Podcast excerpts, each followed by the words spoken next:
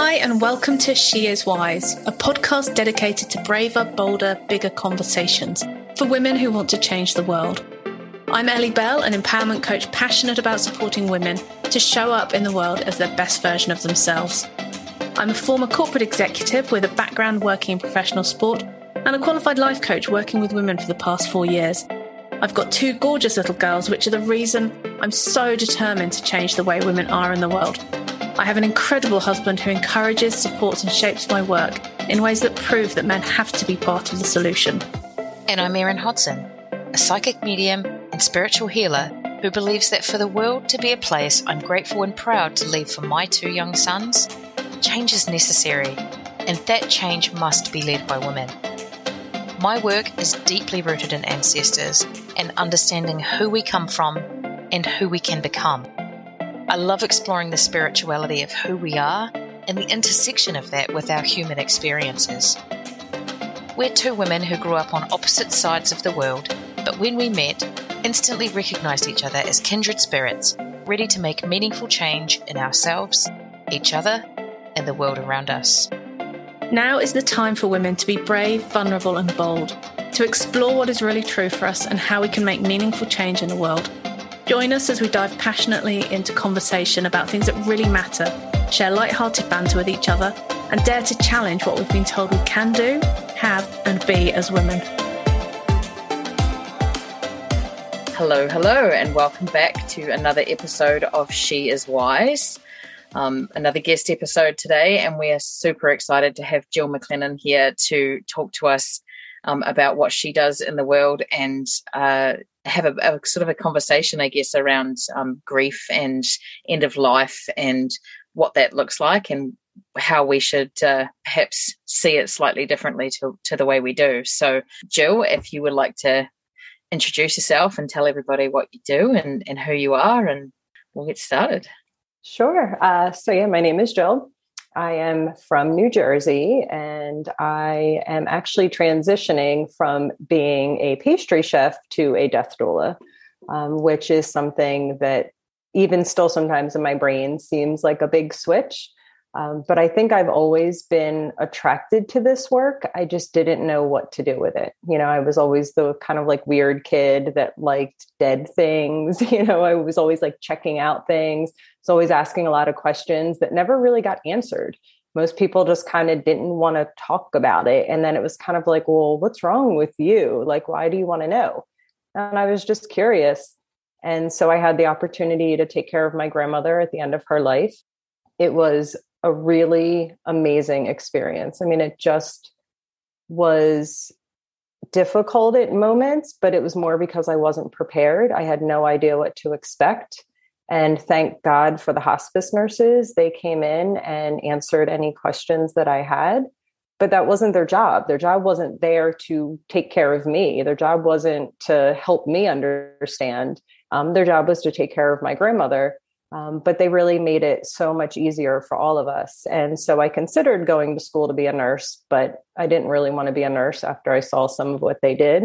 So when I heard about a death doula, I in summer of 2019, I decided that that's what I wanted to do. I really wanted to be there to support people at the end of life, but also work with their families, um, and then also work with the families after the person is passed on, so that I can support them a little bit better through the grieving process because a lot of people I spoke to, they said, yeah, you know, during the time when my loved one was sick, all these people were around and then they died and then everybody disappeared. And then I'm alone and I have to clean out the house and I have to go through their stuff and nobody's there. And then after a while, people don't even want to hear about it anymore. It's kind of like, well, why aren't you over it? It's been a month, it's been six months, it's been a year but we're not taught to process the grief in a way that's healthy. We hold it in, which then means that it drags on and doesn't feel settled for potentially the rest of our lives. So I'm really, you know, passionate about just making this conversation not something that's scary and uncomfortable. It's, you know, really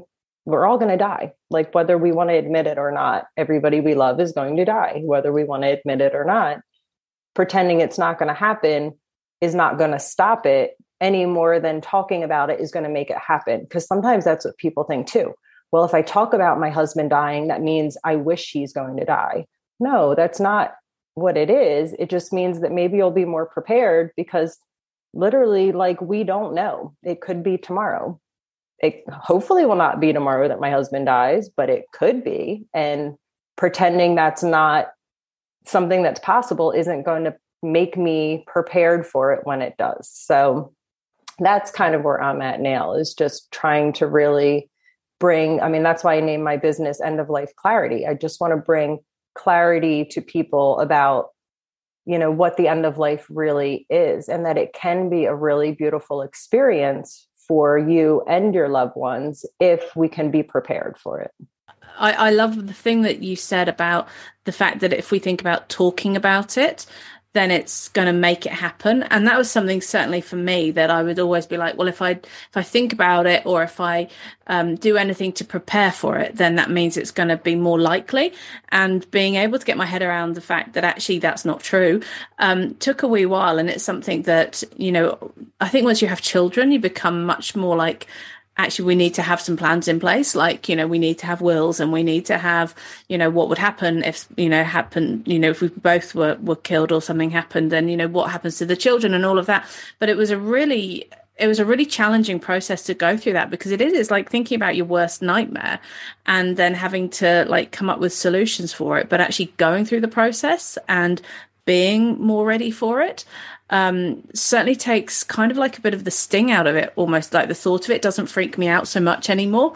Um, I feel a lot more, you know, I have spreadsheets with passwords and accounts and all of those sorts of things on the basis that I do everything that if something happened to me then you know I want to make sure that Matt and the girls are in as good a hands as possible to be able to move forward. And that's really helped but it took a long time to to get my head around that. So I really I'm I'm really pleased that that's something that you have talked about and mentioned um, and would love to know a little bit more about how do you get more into that you know facing the fact that it is the reality because it is really difficult Oh, yeah. I mean, I think it's different for everybody how to really start thinking that way. Um, because, again, most of us weren't ever taught at all. We didn't have conversations at all. So some people literally can't even say the word, you know, they can't even say death. Like sometimes when I say I'm a death doula, people like flinch a little bit. And I'm like, it's death like it's a word it's it's okay you know I've known people that can't go to funerals. You know, they just they can't face it at all. So for somebody like that, it's really, you know, start small. Like even start with pets, you know, like how many people don't talk to their children about pets dying? It's like, oh, the the fish it just it disappeared. I'm going to go get a new one, you know, like they pretend that like these things don't happen. Um and that's where like honestly, you know, the younger we can start having the conversations with people, the better but especially you know our parents our spouses it's really important to start those conversations. And unfortunately a lot of people shut down. And so you just have to you know i think gently start the conversations. And like you know if somebody is starting to get triggered and really like closing off you don't want to traumatize anybody of course.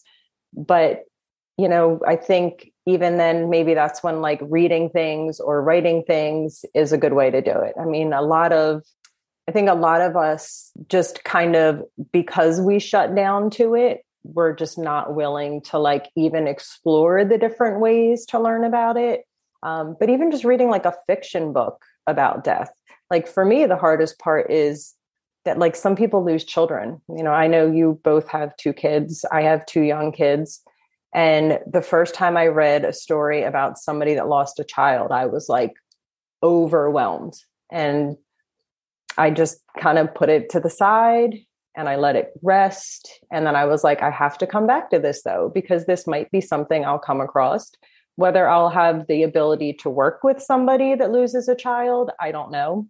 I'm, I really can't honestly say because it might be too triggering for me.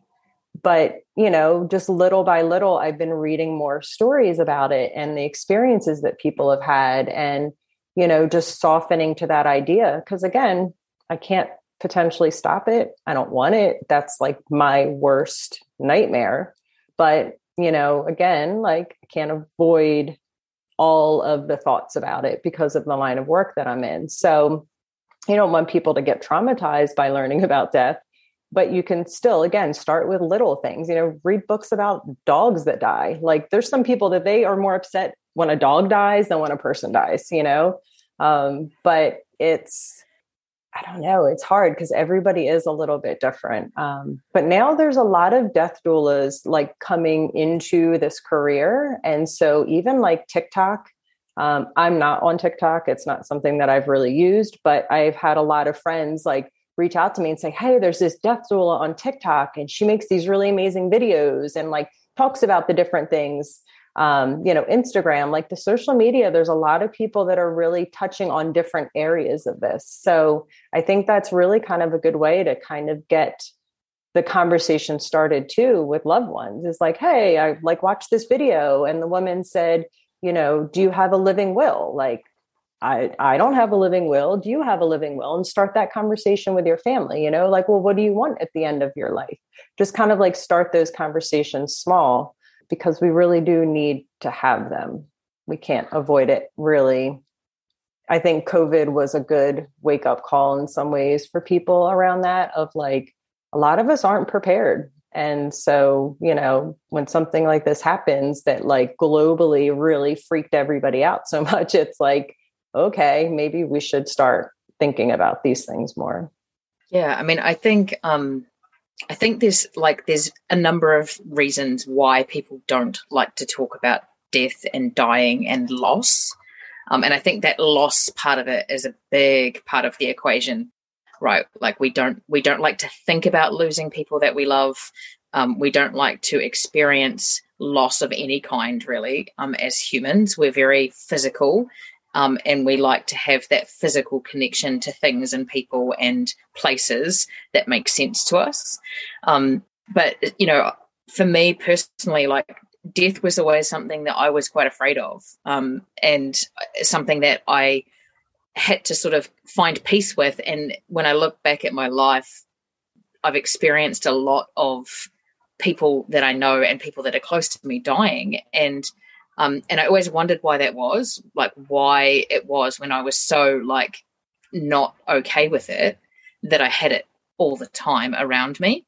And then, you know, I came to an understanding of what happens when we die. And I think that's part of the um the conversation that we don't have is what happens when we die. You know, we sanitize it in a big way we talk to our children about like oh you know and and i'm guilty of it myself. Like we used to say to my children like oh grandma's in heaven.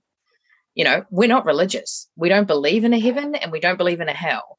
But we were like okay well you know grandma's in heaven. That was the the construct that we could offer them. Now we're much more like you know i have conversations with my son because he talks to grandma and he has um, you know he feels her presence. And so we have conversations about how she's in the ancestral realm and sometimes that's right next to us and sometimes that's far away and you can invite her in when you want to and that sort of stuff. And he you know he still obviously gets sad about the fact that she's not here but he's much more understanding of the fact that the connection is maintained and that there isn't a um a, a you know a break in the chain, if you like, beyond the physical.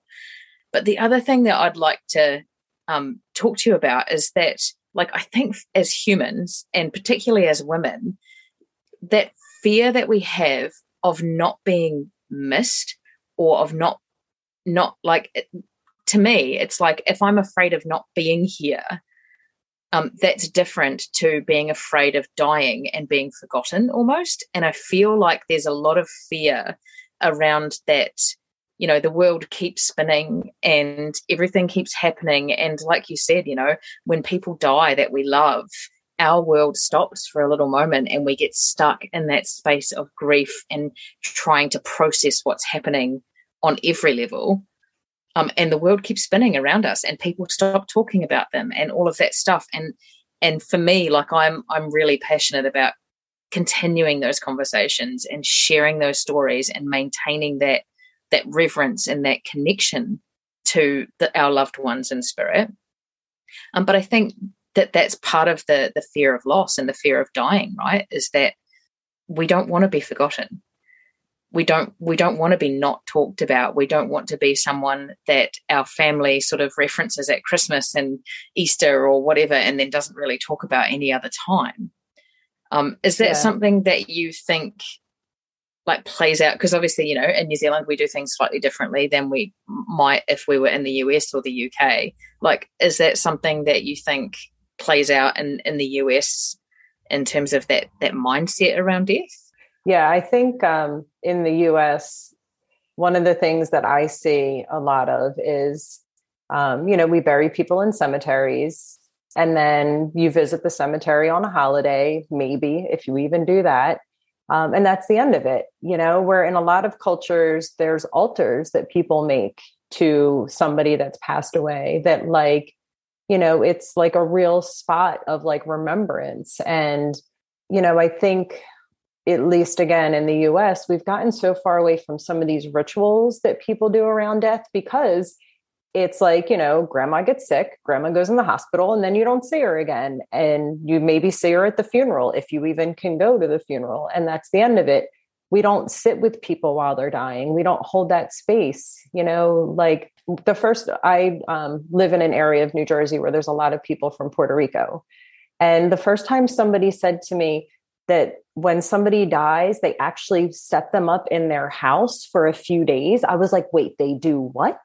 And I was like, you have to like be in the house with like the body. I was fascinated, but I was just like, I didn't think, I didn't know people did that. Like to me, you know, grandma or somebody got sick, they went in the hospital, and then you didn't see them again because that's just the way that it worked.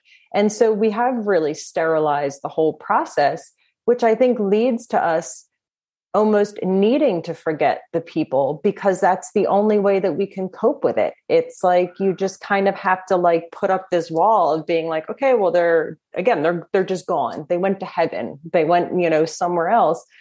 But I think the more that we can kind of embrace these rituals of like at the end of life, really, you know, holding the space with somebody and sitting with them and talking to them, you know, holding their hand and then even after somebody dies, one of the big things that happens even, you know, to somebody that's fairly aware of death and not afraid of it is like the person dies, you call the funeral home, the body gets picked up, it goes out.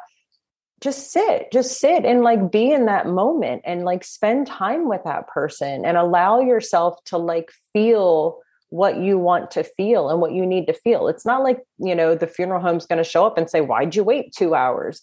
Doesn't matter, you know, but like we just go through these processes and we just move and we go and we go and we go. And it's like, you know, again, that's part of that patriarchal like idea of like we have to stay busy and we have to keep moving and we need to go to the next step. No, just slow, slow down, pause a little bit. And really like it is scary to think that, you know, your family's going to forget about you. You know, how many times I go to the cemetery with my mom because that's what we do and we put, you know, things on you know, my grandparents and my grandmother, her mother. But then, like, you look around at these other, you know, tombstones and there's nothing. Nobody comes, nobody visits, nobody puts anything. It's like the people are forgotten. Um, and so I like to walk around and look at them and read the names and read the dates and like just even, you know, I don't know the people, but I just kind of send them a little bit of like, you're not forgotten. Like I'm here and I'm thinking of you because I don't know for sure what happens when we die, but I also don't think that our souls like just blink out. Like my husband's very atheist. He's like, no, once we're dead, like it's gone, it's done, it's over with. And I'm like, but you believe in like all this, like, you know, science stuff. And science says, like, once energy's here, it doesn't just disappear. So, like, why would you think that, like, the energy that is our soul would disappear? So, I like to think that these people that even I don't know at least feel a little bit from me being like no i'm here for you. Like i'm i'm thinking of you. Um, but i have an altar in my house and i have you know photos of my grandmother and i have a piece of her hair that i cut um, after she died. And you know i do. I go to her and i talk to her and it's i don't miss her which sounds so weird. Like she raised me. She was like she was everything to me. I was so not afraid of her dying, but I was like, I don't know how I'm going to be able to like deal with the pain that I'm going to feel because I'm going to miss her so much, but I don't feel like she's gone. But I think that's also because I've made the conscious effort to keep her alive for me in my memory. I talk to my daughter about her all the time. My daughter says, I wish I could have met her. And I'm like, I wish you could have too. But, you know, like she's still around, but that's because also I do create those rituals. And, you know, I think it's important for my children to hear that too, because, you know, I wasn't even allowed to go to my grandfather's funeral when I was a kid and he died. Like the family was like, no. So I realized a couple years ago, like when I really was getting into this death doula work, that I had a lot of unprocessed grief from my grandfather dying when I was like five years old because I was with him all the time. I was always at my grandmother and my grandfather's house. Like I knew he was sick. And then all of a sudden one day he was gone. And that was it. And I never was able to like process it. And when I really fell into it, and I was like, oh, like that's what some of that is in there. Like that's unprocessed grief from, you know, when I was a child. And, you know, it's never too late to work through that though. But we have to also be willing to like really sit with that and be like, you know, it's okay. So I journaled about it a lot. I wrote him a letter, you know, like I went through some of these processes and realized, you know, that it did make part of my soul feel a little bit better to like honor, you know, maybe that like little version of me, the little Jill that is still standing there in the doorway, like, where'd grandpa go? Like, I don't know what happened to him. And everybody just was like, oh, he's just gone. He's just gone. Well, what does that even mean? So, um, yeah, the unprocessed grief, even from childhood, can really, you know, wreak some havoc on you when things come up. So, yeah, I think as well, like we inherit so much unprocessed grief.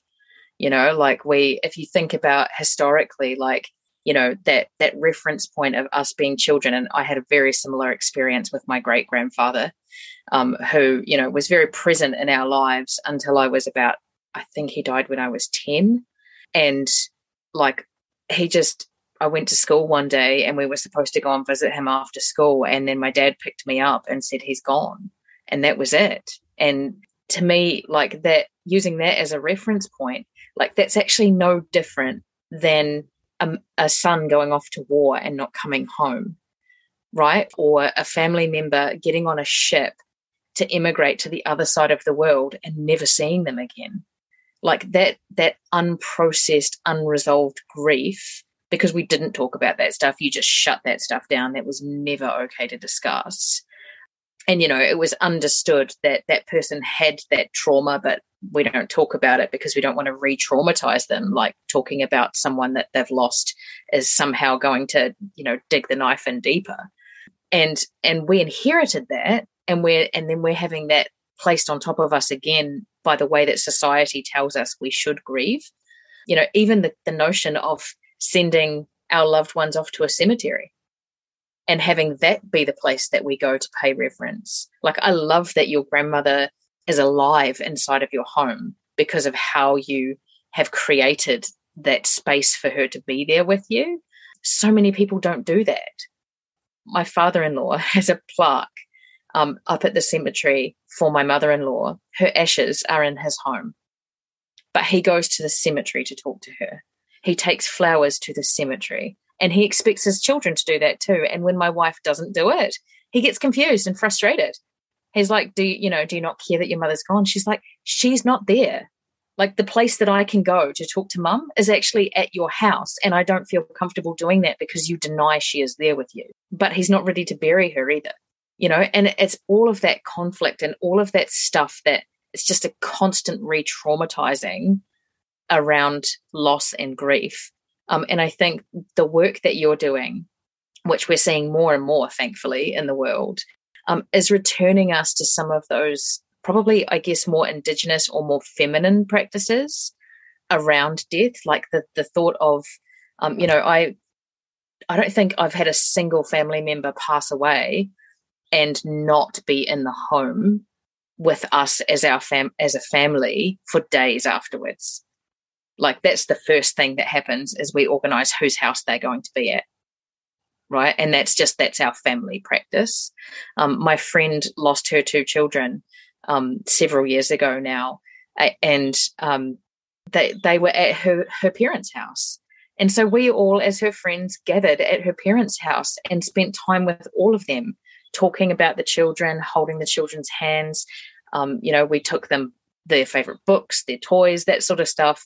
Um, and it was really healing for everybody to be in that space and to see that actually, while their physical bodies were still present with us, that actually they were they were here now. They're not something we can reach out and touch anymore, and that's okay. Like, and I just I think the work that you do and and the prevalence that we're going to see of that in the future is so important to us as a society and especially as women. I love that women are leading the way in that and returning society back to that space of attaching spirituality to the process of death. Um, because I think it's been pulled apart by patriarchy, religion, whatever you want to call it, right? Like sanitized and sterilized and made okay for public consumption because it's not painful if you talk about it in a sanitary way.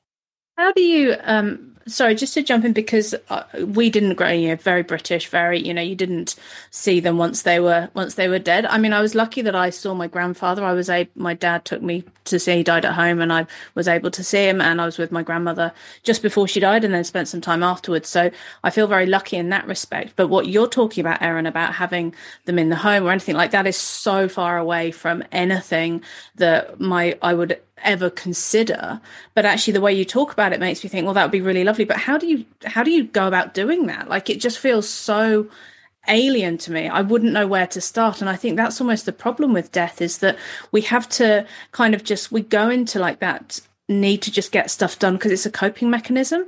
So you go with what you know and if we're going to change it if there's going to be a different way of doing things then we have to be having these conversations so people know it but also like where do you go to find out? Like i don't know how long like how long would you keep the body yeah. at home for? Like how long is okay? How, yeah. you know do you have to put them on ice? You know like all of this like it's all of that sort of stuff. Like i i grew up with a lot of my parents my dad was a coroner and my mum was a coroner's clerk. So everyone who died in northamptonshire basically went through either mum or dad you know in relatively traumatic you know it was not just the, the natural death. So we had they have quite a blasé attitude to to death mum and dad do in and I think that helps in many ways because we've always been that the body is just a vehicle that your soul is in, and once it wears out or something happens to it, then you still carry on. So that's very much the way I believe it. But we had that, but then that didn't translate into actually how we, you know, deal with with the actual dying of people. so it's it's really confusing. So I'd love to know more about how do we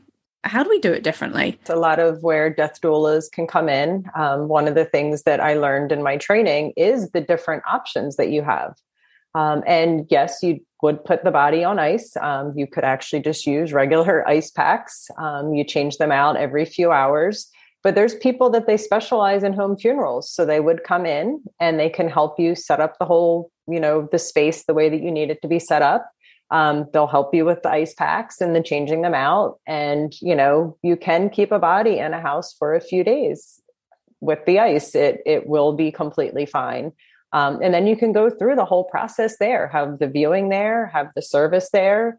Um, because to me, I think that sounds beautiful, you know, being able to go through that whole process in your house. And again, as the person that's grieving, to not have to be drug out to a funeral home because that's one of the things too.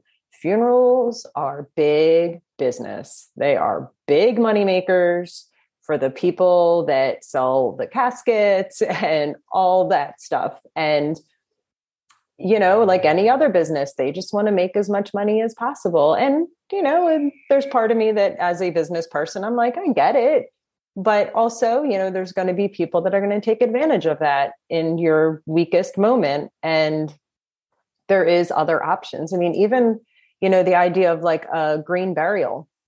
I did not realize that you could do that. Most states have a at least you know in the united states most states have green burial lands. And you can just be put right into the ground. You don't have to go through any embalming, which sounds like it's a brutal process. And again, at that point, I'm not part of that body anymore anyway. But at the same time, why? Why do that? Like it's, it's not needed. Like let's just return to the earth. Like it's I'd even heard a um a podcast once where they were talking about how you know, Mother Earth like needs more of us because that's the way it was designed was for us to die and be returned to the earth. And now we embalm all these bodies and shove them into you know little plots in the ground that then also have to be completely encased because god forbid this like body gets into the earth. And so i was like when i heard that i was really fascinated and i thought about it and i was like wow like I'd never thought of that being an option. I thought you either, you know, got embalmed and went into the ground in a casket, or you got cremated and you sat on a shelf, and like that was your only options. Um, but it's really not. There's even like places now that are starting to compost bodies, like so that it can be returned to the earth in a way that's, you know, a little bit different, but there's a lot of different options for what you can do at the end of life as well as once you have died there was a place near us back in the UK, and you could do it was a green burial site, and then you'd have a tree planted on top of you. And I was like, mm-hmm. boom, that's that's the sort of thing that I like. But talking about that, going back to the earth, is um, I was out walking with the girls the other day, and we found a couple of baby birds that had obviously fallen out of the nests, and I was like, oh god, do I show the girls? Do I not? I was like, no, no, we're you know we're going to embrace this whole sort of talking about everything. So I was like, oh look, you know, here's a baby bird that's fallen out of the nest, and and my five year old was just like oh but that's so sad. What's going to happen to it? And i was like well what's going to happen is the the body's going to break down and go back into the earth and then where it's gone into like the plants that grow there are going to be really like strong and beautiful and there'll probably be some flowers because you know it needs the nutrients that come from it. And she was like oh okay that's really cool. And like we just had this lovely i mean you know my two and a half year old was like can i touch it? I was like no please. Go away but it was a it was a really like for me it was a real moment where i was like actually talking about death doesn't have to be sad. It doesn't have to be awkward. It doesn't have to be unpleasant. It can actually be a really talk about that beautiful process that actually when it does go back into the earth that means that you know more I've always remember this we had a lovely cat called jack. He was such a nice cat and we you know, we all of our animals got buried in the garden, um, and we put him under this rose bush that Mum got. And I tell you what, like after he was buried there, the roses were incredible. And I always remember just having that like little bit of joy that he was still there in this beautiful but it's just like that is such yeah i don't know i don't know what i'm saying but it's just i find that we've got to find ways to make this easier to talk about that we can have these conversations because mm-hmm. otherwise it's just so emotional when it happens that you just get stuck in the well this is the run sheet this is what we're i've been told we do so i guess i better follow it because i'm probably not in any space to be thinking about it. But i know that i would like to have and matt and i have these conversations every now and then. Of course i'm the one who instigates it. But i'm like i think i want to i think i'd be cremated but then i need to be like thrown somewhere. I don't want to sit in a shelf or anything. I need to go but then actually maybe like a tree or i think there's something you can be you can go into a thing and be made into mushrooms which i thought sounded quite cool as well. I was like there's got to be better ways to do it than like you say just put me in a box and shove me in the ground because that's not going to do me any good just going back quickly to the the question that you asked about what happened like how does it how does it work after you've died if you then you know want to go back to your family home or whatever? Um, here in new zealand it's probably quite a common practice i think and it's one of those things where you go to the funeral home they prepare your body. Um, usually that will require embalming but they don't have to do that. And then they'll return you in a coffin to um, or you know whatever encasement you require um, back to wherever you need to be. Um, and then they, you know, like they give you instructions like, you know, make sure the room doesn't get too warm. The body will start to turn a little bit different in color and texture over the next couple of days. Don't be worried by that, you know, like that sort of stuff. But like, I'll, I'll never forget. So that the two most important women in my life and my wife's life, my grandmother and her mother, both died really, really suddenly. Like it was completely unexpected. One minute they were there, the next minute they were done. For us, the the trauma of losing them and not being able to say the things that were unsaid and not being able to um, just spend that last time holding their hand or um, you know touching their cheek or whatever it is that you that you associate with them like for me it was my grandmother's hands the way her hands felt they were so soft all the time and she used them so much. It was like they were worn um, and they were well worn and you could feel that in her hands. And to be able to hold her hand and talk to her again in my parents home um, was one of the most healing experiences i think i've ever had. Um, and it's certainly when my mother-in-law passed away and my wife was able to sit with her and talk to her um, and share with her all of the hurt that she was feeling incredible experience like something you can't ever get back. Um, and so anybody that has that opportunity hands down recommend it. Like you know indigenous cultures really they physically care for the body. They wash them. They clothe them. Um, they care for them in ways that like here in new zealand the maori people they don't like sending their loved ones off to a foreign place to be all sterilized and cleaned. They clean them for them you know if it's if it's a, a kuia an older woman then her daughters will take care of her and they will wash her and they will prepare her for being viewed. They will do her hair, her makeup, that sort of thing. And then they go to the marae and everybody comes. And everybody has an opportunity to to be with the body. They sleep next to the body. They, you know, they come and there's speeches and all kinds of cool stuff. You know, and it is it's a really beautiful way to start that healing process that I think us colonials aren't great at we don't tend to follow those processes well. Um, and we certainly sort of get to the point where we're just like, actually, I'm just going to shut it off. I'm just going to, like, they're gone. So now, you know, there's a, a funeral to plan. And then after the funeral, we have to provide food and all of that sort of stuff. And then after that, we get back to normal. And that that's not how it is because we're not normal. We'll never be normal again because our normal looks different so it's about processing that stuff and and being able to to care for them like you know the, the concept of a soul just being ripped from a physical body um, is not a pleasant one, but it's also not an accurate one, in my view. I don't think that we just go, that our soul has just suddenly disappeared from our body. Like, that's not, it's a much more gradual process. Um, and the more that we talk about them, the more that we pay reverence to them, the more that we um, share our love and our grief with them, the easier that transition is for them. It gives them permission to go, but knowing that they're being invited back, right? Whereas if we don't go through that process, it's kind of like, oh, well, you don't matter anymore. You've gone. Yeah, in Buddhism, they actually you leave the body for three days because they don't believe that the soul leaves the body right away. So, like, yeah. you actually there's a ceremony that they do, and there's certain prayers that they say that you know encourages the body, or I'm sorry, the soul to leave the body to move to the bardo before it goes on to the next life and yeah you know i think I, that's really i think important too for the people that are grieving to have that time to like be there and to like allow it and the part about like washing the body that's something that um you know some death doulas will also do is help you create a ritual for somebody that you know is dying one of your loved ones to be able to like wash the body. And i've read some stories about like different ceremonies that people did that it's beautiful you know like the bowl with like the flowers in it and all the different people you know do a different part of the ceremony. And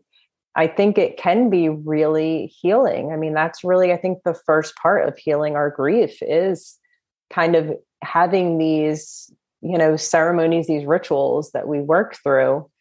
And you know it again it can be really beautiful. It's not that it's not going to be sad. It's still sad. I mean you know with loved ones gone you're not going to see them in the physical plane anymore. But it can be a really you know beautiful part of life if we would allow it to be and i think you know how you were saying the conversation about the you know the baby bird is like kids really are very open to having conversations about death. It's the adults that are really freaked out about it. And, you know, with my daughter, she just turned eight um, this month. And we actually we dog sit and so we had a dog that was supposed to come on sunday we get this dog all the time every christmas for the last like four years we have his name's finn and you know we've had finn you know two or three times a year and we knew he was sick and so my daughter last night said to me when he it was actually kind of like one of those things that catches you off guard she says if Finn dies, I'm going to cut my ear off. And I was like, Excuse me? I was like, You're going to do what? And she was like, I'm going to be so sad. I'm going to cut my ear off. And I said, Well, maybe that's not the way we should go about it, but you're allowed to be sad. And she said, I'm going to be so sad. I'm going to cry for days. And I said, That's fine. You can cry for days. And I said, Why don't we come up with something that we can do? Because it's not the first dog that we've dog sat that has passed away. And I said, you know, like maybe we'll do like a rock garden for the dogs that we watch when they pass away. And she said, yeah, maybe that would be nice. And we'll paint their names. And, you know, I think I want to get a stuffed animal that looks like Finn. And I'm like, that's a great idea. And then I got home from work and my husband, I still haven't told the kids yet because it's just not time. But my husband said that the dog got put to sleep today. And I said, okay, well, you know, I have this podcast tonight. I was like, how about we tell them tomorrow night because they don't have school Friday? That'll give her the space to be able to grieve and cry for the day if she needs to and just like support her in it because i think also we want to stop people from feeling the pain so when we're on the outside of it we want to be like no no no it's going to be fine they're fine everything's fine no, just let them be in pain, but also say, I'm here. If you need me, you know, like, let's talk about it. Because I think a lot of people do want to talk about the person that they lost or the pet that they lost or, you know, whatever it is that they're grieving. But most people don't want to because they're afraid of the big emotions that somebody might have. There's nothing wrong with holding space for somebody that's sad and they're crying. And just sit and just listen. Hold their hand you know like just sit there with them and let them know that they're not alone because that can be very healing for people to just feel not alone in a moment when they're feeling really sad.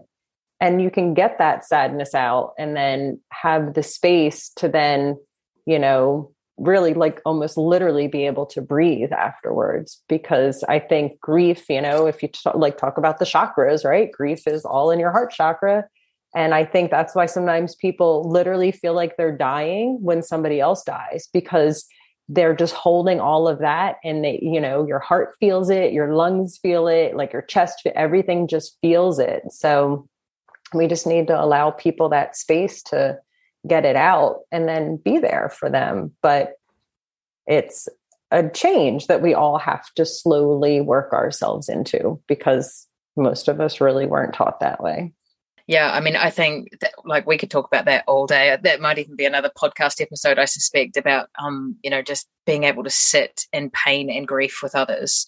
And um, you know, we used to commune in grief. We used to, um, you know, spend time in grief with each other. And and now it's very much a separated out. I don't want to sit with your grief because I don't want you to sit with mine type of thing. And yeah, I think you know we would probably like to have you back to have that kind of conversation because I think that's a whole other whole other category of um, conversation. But yeah, like the the concept of of holding space for others, of learning that um, that grief is it, it's something that we have to process. It's something that we have to um, we have to learn to be okay with feeling because otherwise we carry it with us right and that's why we end up with with heart problems with lung problems that because we're carrying that. And and it is energy. And as you know as we well know if you if you can shift that energy if you can let that out and that's why crying is such a, a powerful way of processing grief. I think people think sometimes that when you cry and you let that grief out that it just creates space for more grief to take its place. Um, but that's not how it works right? Like it's just energy and we just have to shift it and create space for whatever energy needs to take its place. And if that's more grief, then that's what serves us. So, um, yeah, it's a, a really important conversation. And I would just ask that, you know, if there is anything else that you want to share specifically today, please do. And, um, yeah, Ellie, have you got anything that you want to add? No, I've just I've been blown away by the conversation as a whole, and I think it's something that we need to be talking with our loved ones and our friends, and and being the one to lead it because people do shy away from it. It does feel scary. It does feel like, well, am I inviting it in if I talk about it? And to be able to you know let that go and to be able to discuss the cool ways that it can be done and it can be beautiful and that yeah i think it's really important and i'd love to c- continue it on so no beautiful. Thank you. Thank you for the work you do and thank you for the people that that you'll be helping. Thank you for having me today. And i think you know the last thing would just be a good place to start the conversations is with maybe people that you're not super close with because it is a little bit easier. So there's things called death cafes. You know they're online they're in person you know you can find them anywhere in the world. Um, and it's a good place to start the conversation because it is easier you know even for me it's easier for me to talk to the two of you about death than it is to talk to my mom because there is so much that can come up and so many big things but the more that we have the conversations with people that aren't super close to us, then the easier it is to have them with the people that we really need to have them with, which is our parents and our spouses and even our children. I agree 100%. I think if we can remove the emotional attachment to the t- to the content of the conversation, um, then I think the conversation will go a lot further um, and and be a lot more robust. And I think that's what we need. Um, and so, thank you for coming along and being part of this conversation and and sharing your thoughts on it. Yeah, I'm very grateful that you have held space for us to have this conversation tonight, and grateful for your time and energy. And um, yeah, I think the people who uh, you know, will engage you in the work that you do are very privileged to have um, such wonderful hands holding their loved ones um, as they go through that transition. So thank you so much for your time. As always, if you've enjoyed this conversation, you can subscribe to um, the podcast. You can, um, Jill's details will be in the show notes. So you are welcome to check her out, reach out to her for a conversation if you desire. And um, yeah, we will be back again. Um, and we will certainly be inviting Jill back again, I, I think, to have um, more of this conversation. So if you enjoyed it, let us know. You've been listening to She Is Wise with Ellie Bell and Aaron Hodson. If you've enjoyed this conversation, please remember to subscribe so you can join us next time. And if you haven't already, please consider leaving us a review or sharing this podcast with your friends. Thanks so much for joining us, and we will catch you on the next episode.